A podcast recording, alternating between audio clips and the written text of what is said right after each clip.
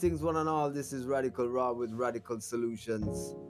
Yes, we're gonna take a little teaching, yeah, call it that, from Mother Meera once again on the subject of sin. Um, I'm gonna, yeah, read a little excerpt out of her interview. So the question asks, What is sin? Mother Meera says there is only one sin, and that is not to love enough. Huh? What is the worst sin? To hate your neighbors or others, to ill treat and not respect their feelings. Hmm. Question Assuming that we come from the divine, where does the urge to sin come from?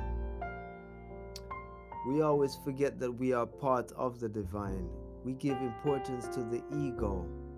We believe in self importance and thus are subject to sin. If you remember the divine, not only the divine in yourself, but the complete divine, you won't sin. What is the source of sin? To forget the complete divine causes sin. Divine, the divine is omnipotent, omniscient. Does mother forgive sins? Everybody should forgive. If we do not forgive, we cannot be called human. Forgiveness is a fundamental quality of, of being a, a human being. Forgiveness is as important as love. However, laws and punishment are necessary to maintain order in, in society. Christ saved thieves and prostitutes. Does the, does the avatar have the power to change an extraordinary variety of people? Yes, the avatar has the power to change anyone and alter any karma. How can someone who has done wrong open to God? Aspiration and repentance can change anything. So, is it is it not that one has done that is it not what one has done that really matters, but the depth of one's devotion to God? Even though the thief or prostitute does bad things, he or she may give a pure moment of concentration and devotion to the divine. This moment is more valuable than hours of sitting in meditation, dreaming of other things.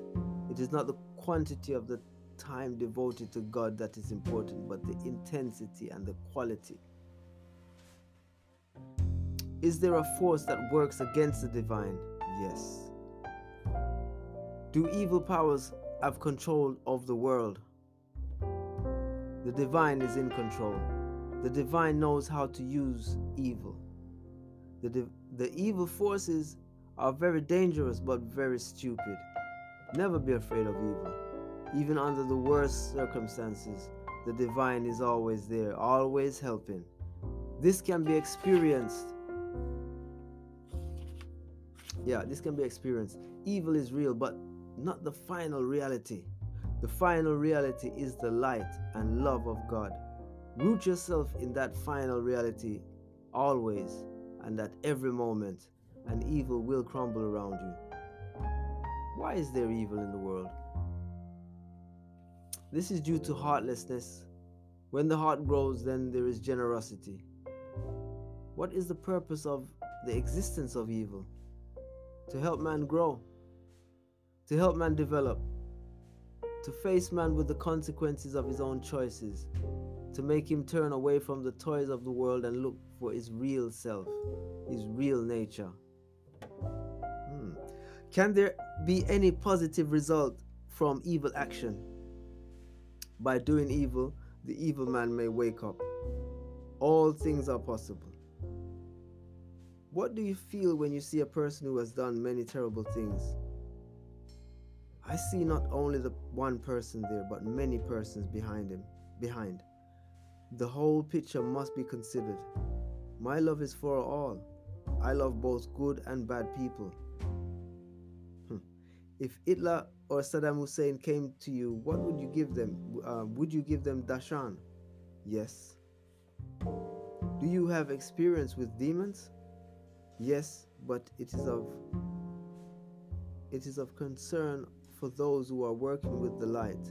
It is not necessary to explain this to humans. It is a concern for the divine. To ward off demons, have faith in the divine. That is all you need. What is your attitude towards Western technology? What is important is not to refuse what, it, what the West has accomplished.